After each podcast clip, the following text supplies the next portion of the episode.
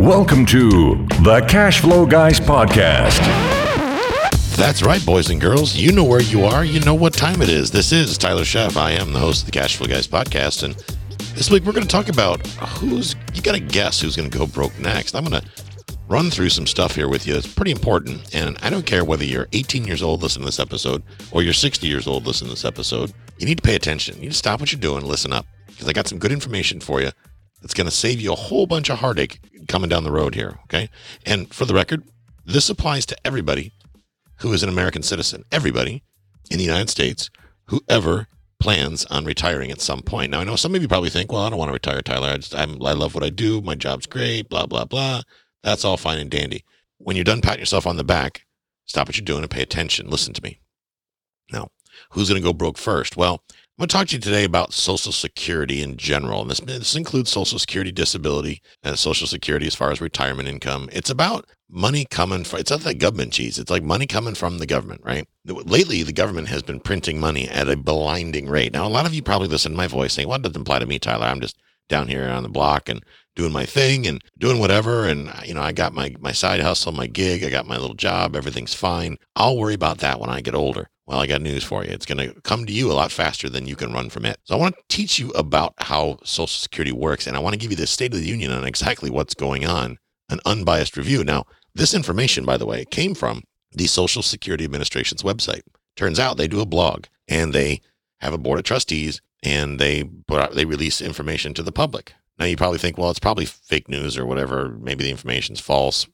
Well, let's listen to today's news, and we'll see if you think it's false, because I can't imagine that anybody would put this out in the, to the public and the government, from the government, because this is pretty embarrassing for them. So let's go ahead and, and then, by the way, this is not meant to be political. I don't care what side of the aisle you vote. I don't even care if you vote. That is, none of that matters to me right now. What matters is me not having to support you down the road. And those of you think, well, I'm fine. I've got my government pension, my whatever, my retirement income. Good news for you. You're not, a, you're not immune from this either. So pay attention. So first of all, security, Social Security payments come from two primary trust funds, okay? These are trust funds that are set up. So money comes from the Fed or from wherever. Taxpayer dollars goes into these, one of these two trust funds. One of them is called the O A S I, which stands for Old Age and Survivors Insurance. The other is referred to as D I, which stands for Disability Insurance, okay? So I want you to be pay particular attention to that. One of these is disability. The other one is old age and survivors insurance. So the folks that you get hit sixty-five retirement age, start collecting Social Security, that's your O A S I. And the D I is the folks that, I don't know, they fell down at work, they got hit by a bus, whatever it may be, they're disabled, they've got a disease, whatever, and they're not at retirement age, or maybe they are past retirement age, they, their money would come out of the, the D I pool. According to a recent press release, and when I mean recent, I'm talking about April twenty-second of twenty twenty, okay? April twenty-second of twenty twenty. April twenty-second of twenty twenty, they released this the statement that said both funds will be out of cash by the year twenty thirty-five. For those of you that aren't paying attention, that's only fifteen years away. So if you know somebody that's sitting on disability, sitting home on disability, collecting that government check, they got fifteen years left, maybe. Maybe they got fifteen years left.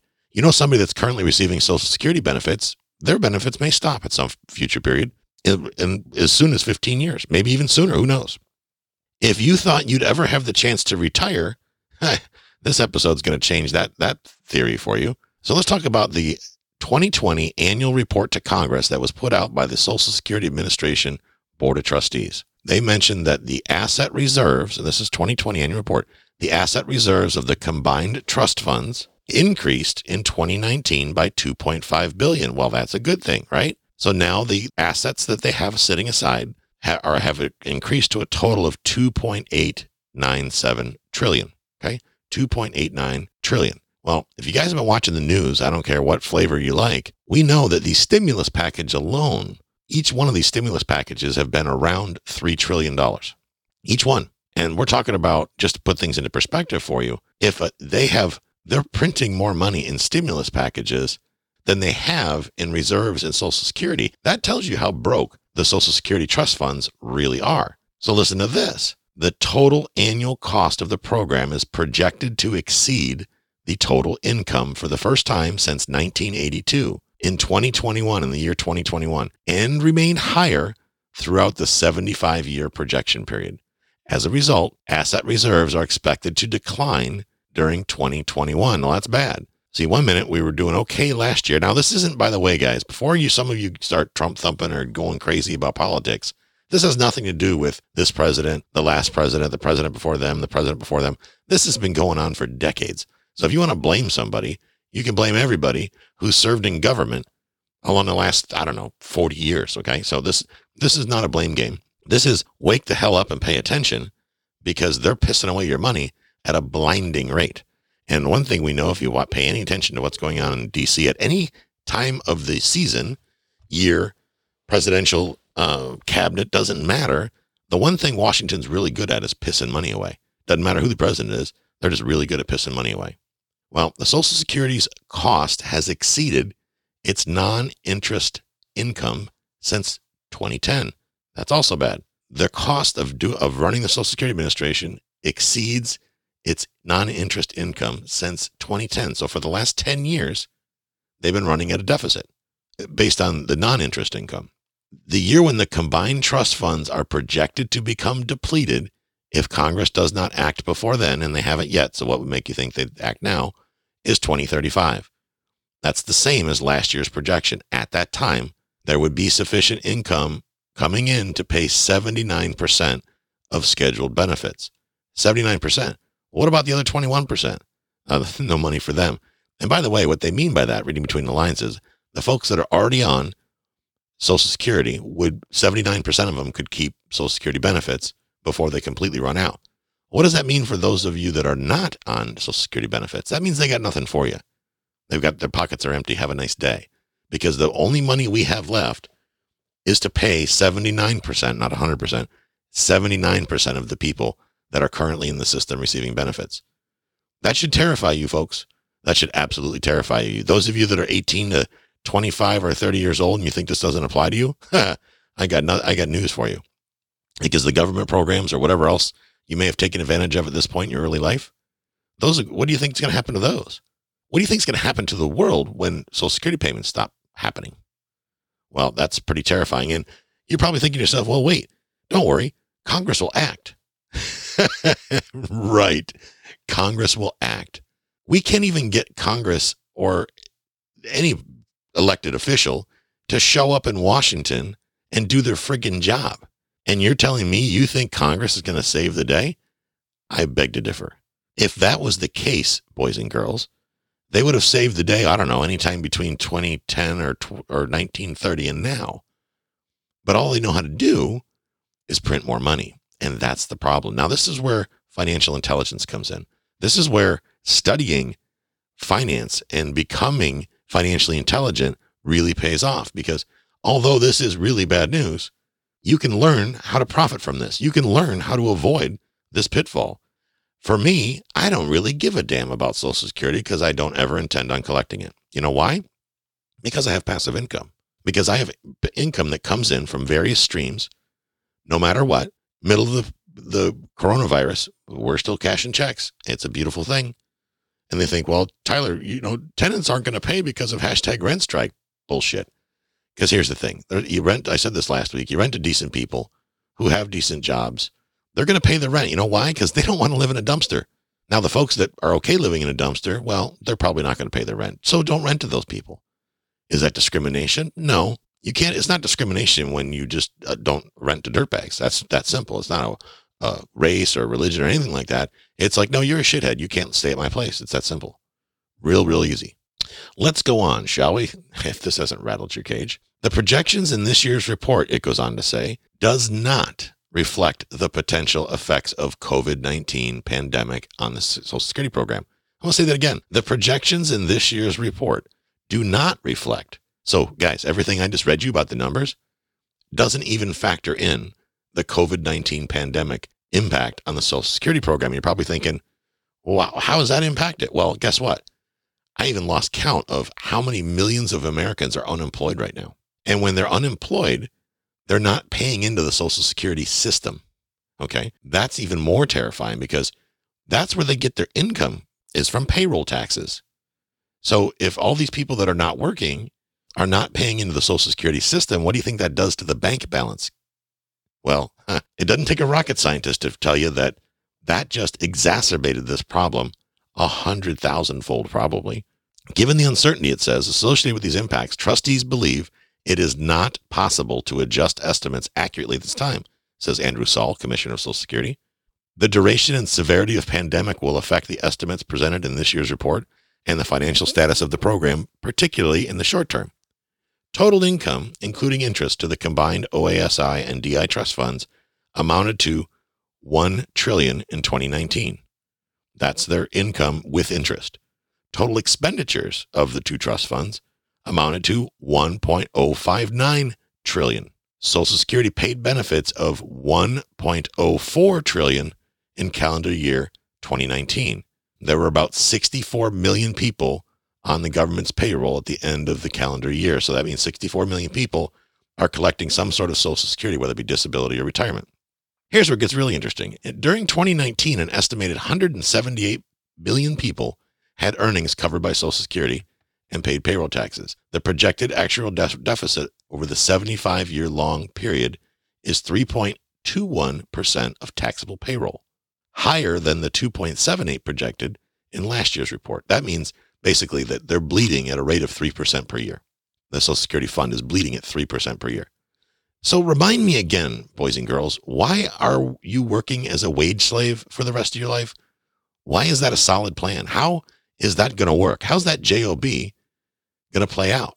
They're sucking that Social Security tax out of you, and you don't have any wealth because we went on about big screens and, and, uh, A T Vs and, and garbage, right? We thought we were entitled to a vacation because, oh my gosh, we worked forty hours this week. Well, I got news for you. It's time to change the plan because times are changing, guys and girls. Who's going to pay you so that you can sit and retire? Ask yourself that question.